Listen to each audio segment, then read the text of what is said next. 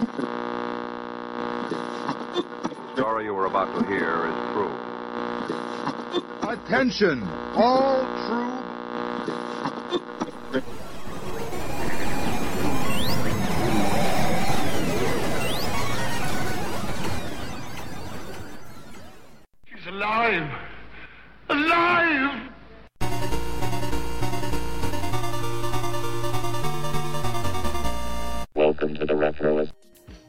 Went away to college, freshman year, I lived in a dorm. During the first semester there, there were all sorts of activities that were supposed to bond us. About two months in, there was a scavenger hunt. Now, I had never been part of a scavenger hunt in my whole life, but I loved the idea of a scavenger hunt mostly from TV shows and movies. So, teams needed to be created, and they did this by randomly picking captains, and then the captains would pick teammates. I went into the lounge where the teams were being made and sat down, and I noticed names on the wall. Those were the five captains. Now, I didn't know any of these people. Frankly, I didn't know many people at all in my dorm, except for the person I was living with. So I was really surprised when the first person picked was me. Now, I've never been picked first in anything. I went up there and stood next to my captain and watched as everybody else was picked. So the teams get picked and we all separate, go to different areas, and the team captain says, Okay, we should be in really good shape because we got this guy here. And he points at me. Now, I had no idea what he was talking about.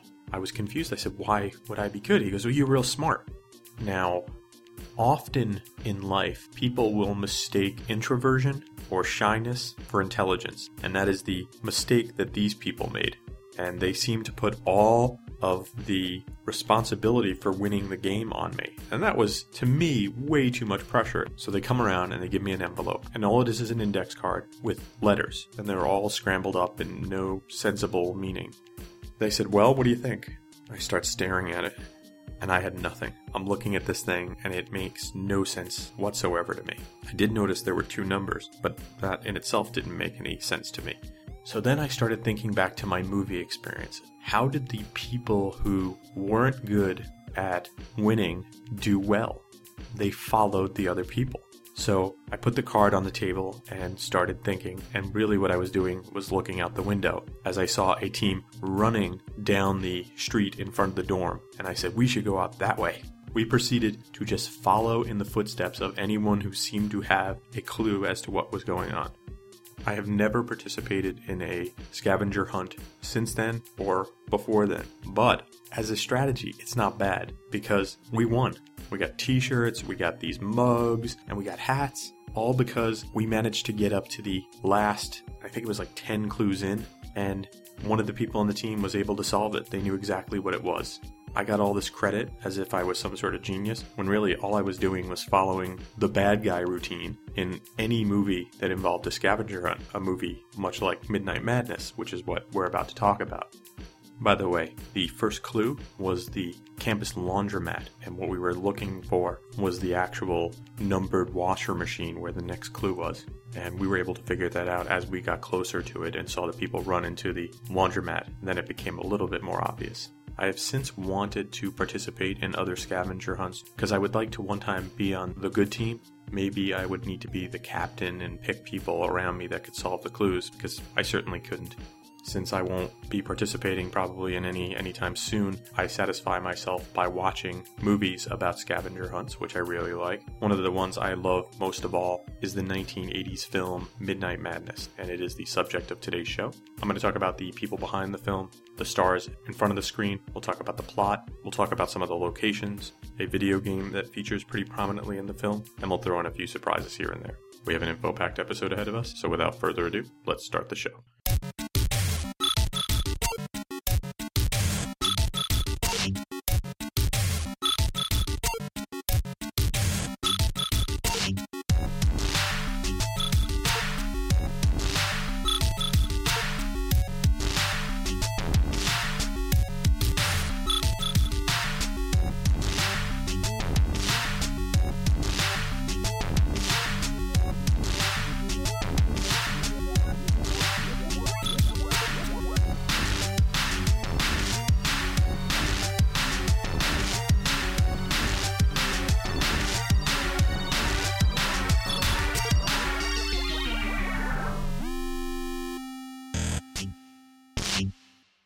Midnight Madness is a 1980 comedy made by the Walt Disney Company. It starred David Naughton, and it's about a group of college students who have a scavenger hunt in Los Angeles. Mostly people remember it because it was on HBO in the 1980s. It became one of those HBO films that they showed all the time, and it's also known because it introduced us to Michael J. Fox. The film was written and directed by Michael Nankin and David Wechter and it went through two working titles The All Night Treasure Hunt and The Great All Nighter. But there was this other movie called Scavenger Hunt, and they did not want to be confused with Scavenger Hunt, so they decided to change the film to Midnight Madness. Later, Nankin would work on The Gate and The Gate 2, and then would do a lot of work on television, including some work on the recent Battlestar Galactica. Wechter continues to work a lot on television. An interesting fact is that he worked on a bunch of episodes of the short lived TV show Sledgehammer back in the mid 80s, a great show that didn't last long. The film was produced by Ron Miller. Ron Miller, former football player, son in law of Walt Disney, and president and CEO of the company. The guy was running the studios during a difficult time and catches a lot of flack, but he also did some great things, created Touchstone, and he put some clout behind the movie Tron, so he's okay in my book. Today's show is brought to you by our local bus company. Are you in a heated scavenger hunt? Car broke down? Hop on the bus.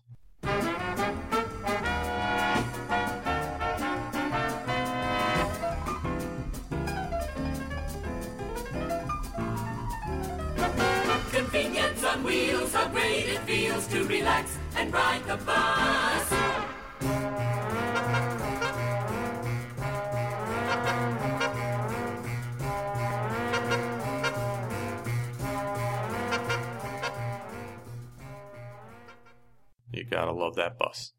So, before I talk about the cast of the film, I'll tell you a little bit about the plot. The film begins with a guy called Leon, who would be played by Alan Solomon, who summons five college students to his home and challenges them to participate in the Great All Nighter, which is basically a puzzle slash scavenger hunt. The team leaders refuse, but the rivalry is heated, so they all decide to participate. It's a pretty pure scavenger hunt. You're given a clue, you get to the location of the clue, but when they're at that location, they often must solve a riddle or do something that will give them the clue. The progress of the Great All Nighter is tracked on this giant strategy board that Leon has, and while the contest is going on, more and more people start to appear in his home and are all very psyched about how awesome this idea is. The film takes place in Los Angeles, and most of the clues are in areas in LA. The teams are all assigned color, and the movie focuses mainly on the struggle between the blue and yellow team. The other three teams mostly are there for comic relief, color, that sort of stuff. The final destination is the Westin Bonaventure Hotel, and when the team reaches there, a huge party will follow. Now, I said there were five teams. I will focus on the yellow and blue team and mostly just talk about who the leaders of the other teams are, because there are some great character actors in this film. Leading the yellow team, you get David Naughton playing Adam Larson. David Naughton, actor, singer, probably best known for his role in An American Werewolf in London and the sitcom Making It, of whose theme song he also sang, and it was a hit. He also was the spokesperson for Dr. Pepper, saying, I'm a pepper, you're a pepper, that guy. Deborah Clinger played Laura. She was a member of the Clinger sisters. She worked in Krofft and Rankin Bass productions in the 70s. David Damas played Marvin. Small roles on Falcon Crest and Good Times, and that's about it. Joel Kennedy played Flinch. His acting seemed to stop in 1986 with Malibu Bikini Shop, which is, of course, a great swan song for any actor. And rounding out the yellow team, the unofficial member, probably the biggest star of the film, is Michael J. Fox. Fun little trivia Michael J. Fox is listed as Michael Fox in the opening credits, but in the end credits, he's listed as Michael J. Fox. So it makes you wonder what happened during the film that he would get the J. Something good, I think. Michael J. Fox, of course, is a huge star in Back to the Future, Family Ties. I don't think an explanation of who he is is needed. The yellow team are the good guys. And there's a big plot with Scott Michael J. Fox as a younger brother of Adam, David Naughton, and he's trying to prove himself and show he has value to his older brother. The blue team are the bad guys, the big rivals. Mostly I liked them because they had this really cool van equipped with all sorts of computers. And those computers are supposed to help them win this instantly, but because the leader, Harold, played by Stephen Furst, needs to eat so much, he stuffs some marshmallows into a computer and ruins everything, and then, of course, they need to rely on their bad guy trick to win. Stephen Furst, best known as Kent Dorfman Flounder in Animal House, but he was also on St. Elsewhere and Babylon 5. Another standout on the blue team is Brian Frishman, who plays Barf. Now, you might remember him from 240 Robert, the TV show, and he also had a small role in 1941. The green team is the Jocks, and they're led by Levitus, played by Brad Wilkin. Midnight Madness seems to be his biggest film, but he also appeared on Happy Days and MASH. The red team was a sorority led by Maggie Roswell, who played Donna. Maggie Roswell's name sounds familiar. It's because she does voice work on The Simpsons, where she plays Maud Flanders, Helen Lovejoy, Luann Van Houten, and others. Now, the green team, red team, and white team are mainly comic relief filled with stereotypes. So if you're sensitive to people making fun of these types, you might not want to watch the film. The white team is made up of debate team nerds and is led by Wesley, played by the amazing Eddie Deezen. They ride mopeds and they have a kind of Devo vibe to them, maybe which is why I like them so much, but it's probably because Eddie Deezen is amazing in everything he does. Rounding out the cast, Leon is played by Alan Solomon. Haven't been able to find much about Alan Solomon, but isn't his contribution to the classic Midnight Madness enough? And there is a small role in the film that many, many people remember in addition to Michael J. Fox, Paul Reubens, you might know him as Pee Wee Herman, had a small role in film, but you give Paul Reubens a small role and he will turn it into something huge. Now, with a little bit more about Eddie Deezen, is Vic Sage with Why Should I Know This Person?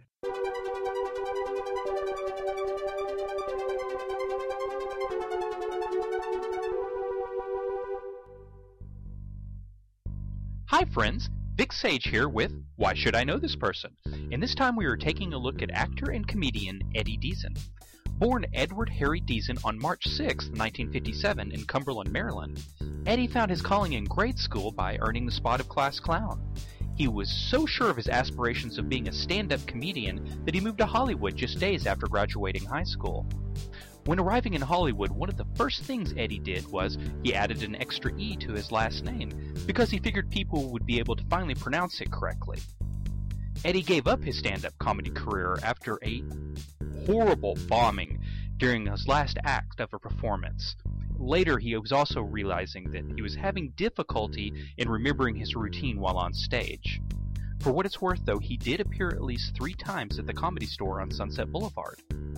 Before focusing on an acting career, though, Eddie decided to give stand up one last shot when he appeared on The Gong Show in the mid 1970s. He was gonged out by singer songwriter Paul Williams.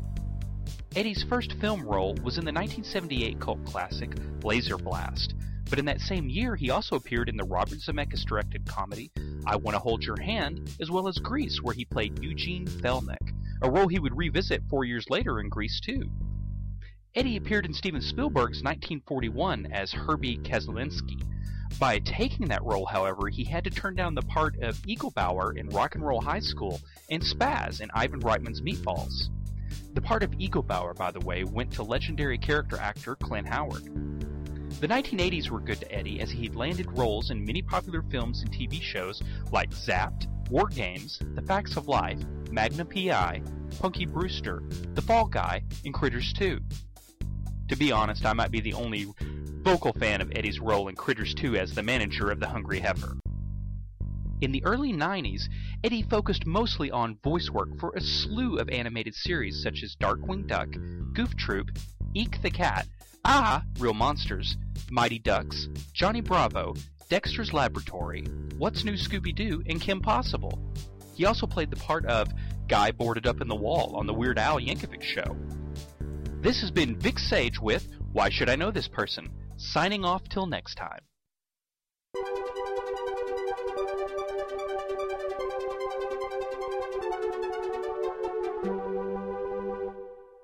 Thanks, Vic. The film was shot all around Los Angeles, California. Starts at Occidental College. They go to Burbank, Grauman's Chinese Theater, the Griffith Park Observatory, LAX, and the Westin Bonaventure Hotel for the finale. I loved when a film really devotes itself to a city. You get to see things in the background. And when I see a location, I always hope it's real, and I really hope that the arcade in the film was real because I always dreamed about arcades. Now, I'm not saying that it was anything special, although it did look cool, but mostly I wanted to play the Starfire arcade game that they had in it.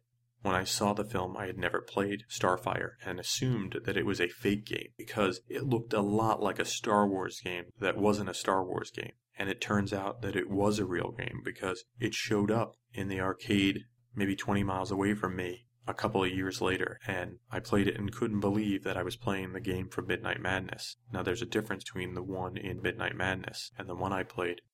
The one I played, which is the normal release by Exidy, was a sit down version of the game, which I had never seen before.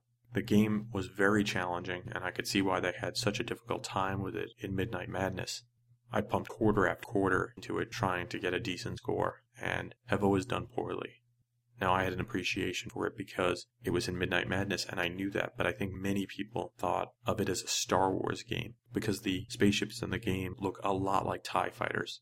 I'm pretty sure that if you were making video games today, you would never be able to pull off anything like this, but due to the magic that was the early 80s, you could get away with a lot of stuff that you couldn't get away with today. It was a magical time. The Retroist podcast will return after these messages.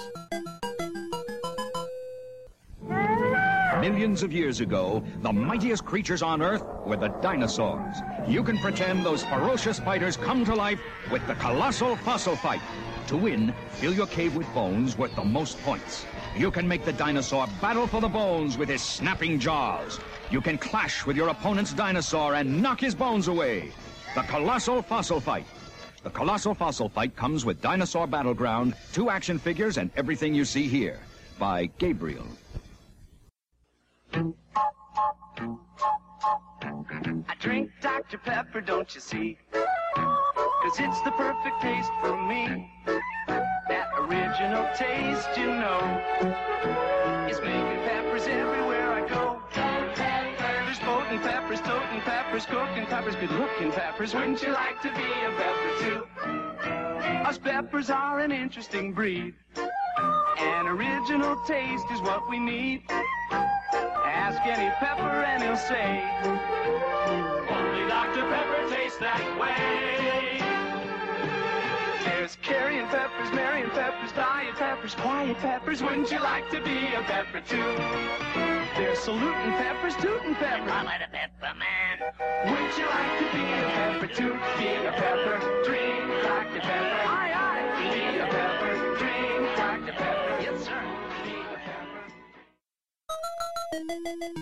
And now back to the Retroist podcast. The movie was released on February 8th, 1980. It was up against movies like Kramer vs. Kramer, The Last Married Couple, Hero at Large, and Just Tell Me What You Want. Those films did pretty well.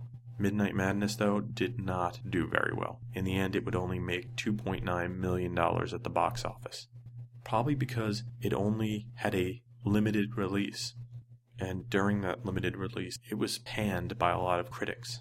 Now, an interesting fact is that this was the second film from Disney to receive a non G rating. The first one would be The Black Hole, although the company's name didn't appear in the credits of the film when it came out. Why the film has a sort of cult following is that it was released on HBO and played a lot on that station, and that's where most everyone I know was exposed to it.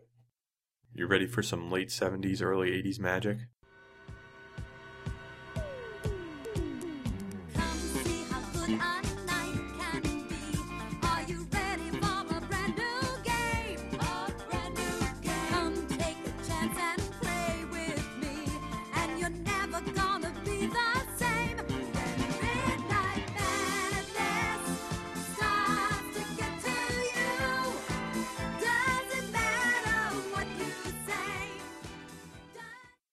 That song was sung by Donna Fine. It is called Midnight Madness, and it was written by David Wechter and Julius Wechter. David Wechter is one of the co-writers and director.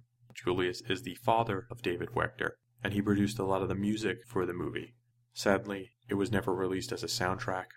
Not sure why. Maybe Disney didn't think it would do well. Julius Wechter didn't get the role probably because of nepotism, but because he himself was a famous musician, percussionist, composer, famous for composing the song Spanish Flea for Herb Alpert, a song I listened to a lot because for some reason every household in the 70s and 80s had some copy of Herb Alpert and the Tijuana Brass in their possession.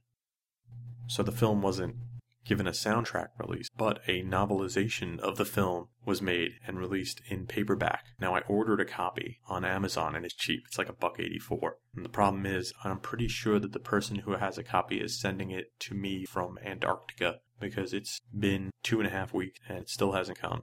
I was hoping to look at it because it says the book was written by Tom Wright, but then somebody else said it was written by T.M. Wright, who is Terrence Michael Wright, who has written a whole bunch of horror and speculative fiction and has won all these awards, but I can't find a connection between the two. I'm not sure I would be able to even if I owned the book, but I love the idea that this guy, who went on to write horror and fantasy novels, also wrote the novelization for a movie from 1980 that not enough people have seen. The film came out in 1980 and it was shown on HBO, and then a couple of years later it was released on VHS. It was finally released on DVD, and you can get your copy right now if you want to online or at your local store. As I said earlier, in the original theatrical release, they did not add any information about Disney, but Disney came to its senses and finally added the Walt Disney Presents logo to the DVD release. So now you know it is a Disney film. Maybe we'll get a reboot like they did with Tron. The Retroist podcast will return after these messages.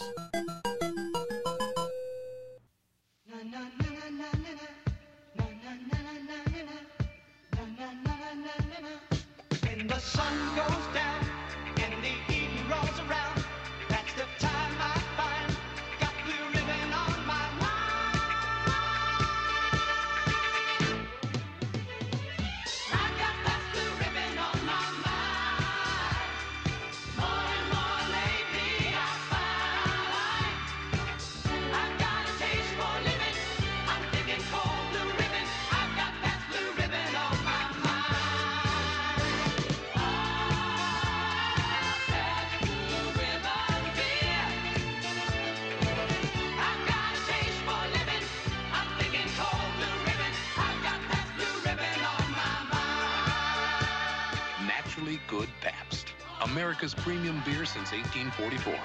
Pabst. A lot to look forward to. Blip blip, blip, blip, blip. Blip is the digital game that you can take with you anywhere. With the batteries you supply, the light-emitting diode zips across the screen. You try to press the right button to send it back. An automatic readout keeps score. Two people or only one can play. When you play with Blip, you get carried away. And so does Blip.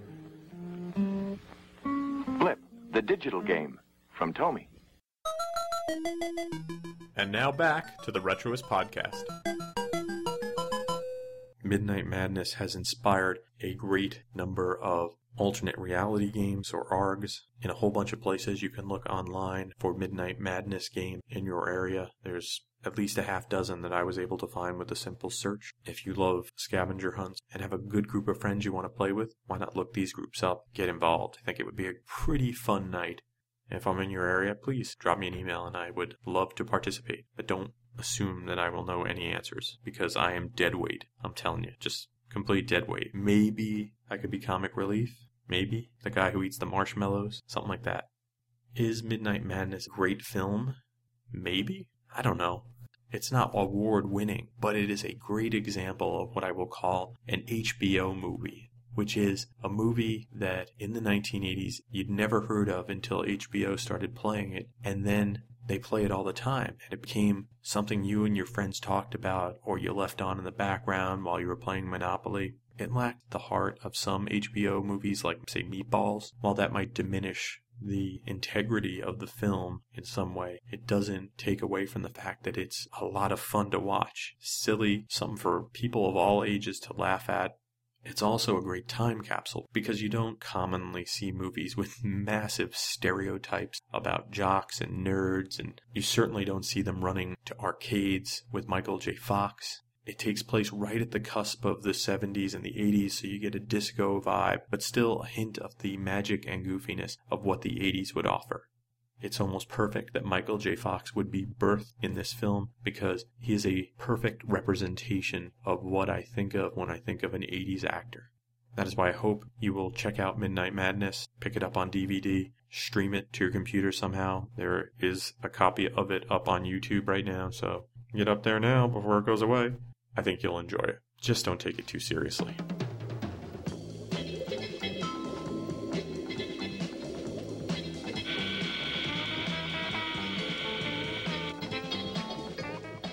Thanks for listening to the show. For more retro fun, you can drop by the website at www.retroist.com. You can follow me on Facebook and Twitter. I'm at facebook.com slash retroist and twitter.com slash retroist. The music you hear in the show is by Peachy. If you have musical needs, you can email Peachy at peachy at retroist.com. Thanks to Vic Sage for another great Why Should I Know This Person?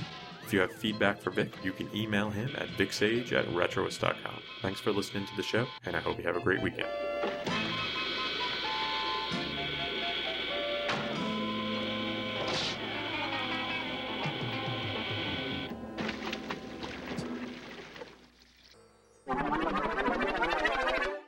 Friends. Vic Sage here with Why Should I Know This Person?